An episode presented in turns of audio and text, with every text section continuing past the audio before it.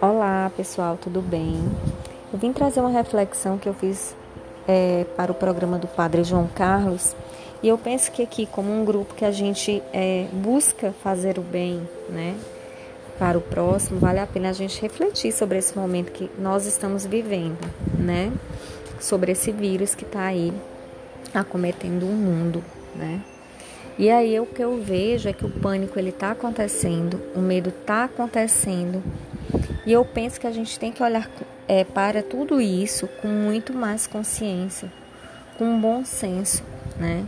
E isso é ter luz na consciência, trazer luz para a nossa consciência, né? Porque nós estamos sendo bombardeados todo dia com inúmeras mensagens, né? E o que, que a gente pode fazer diante de tudo isso? Bom, primeiramente a gente tem que tomar cuidado com tudo que a gente já ouviu, né? Evitar aglomerações, lavar as mãos, evitar o contato físico, né? Cuidar da nossa higiene, da nossa imunidade é o que a gente pode fazer, mas também nós não temos o controle de tudo. Eu acho que vale essa, essa reflexão. Nós não temos o controle de tudo, né? Então, é, outra coisa que eu vejo que a gente pode refletir nesse momento é ter cuidado com o que a gente tem passado para frente, para que a gente não gere uma histeria coletiva. E o que é essa histeria coletiva, né?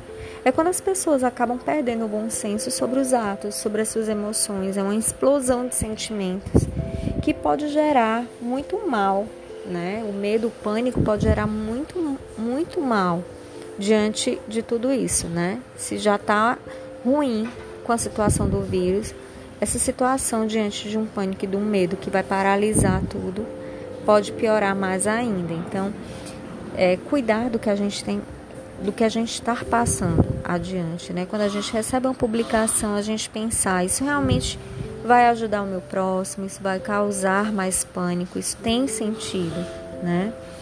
Outra coisa que a gente pode pensar nesse momento, né, diante de todos os, diante de todo o caos que acontece, sempre tem um grande aprendizado. É, eu acredito de fato que existe algo muito maior, uma proteção muito maior que nos move nesse momento e que ela pode trazer essa reflexão, né? O que, que a gente pode trazer para esse momento?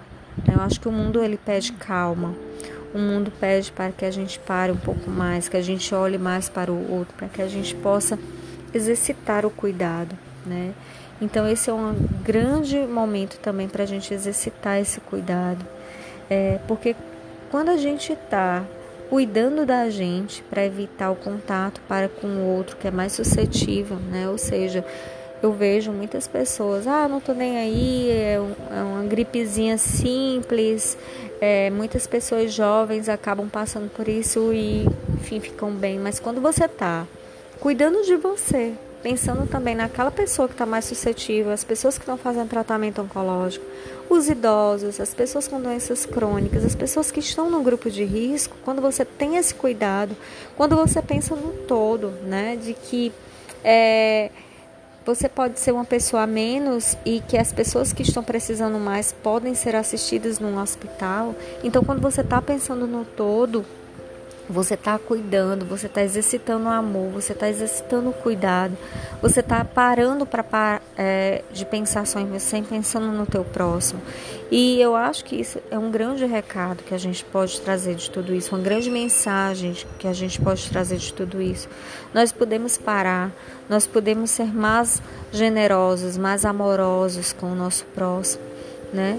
E que no, é, no todo também pensar que nós não temos o controle de tudo, então a gente pode fazer o que é possível a nós, né?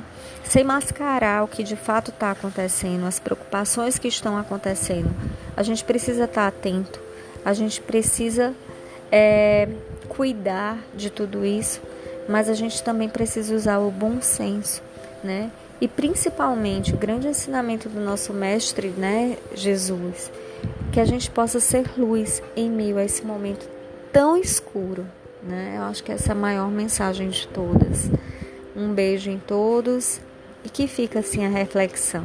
Fiquem à vontade para dar a opinião de vocês. Um beijo.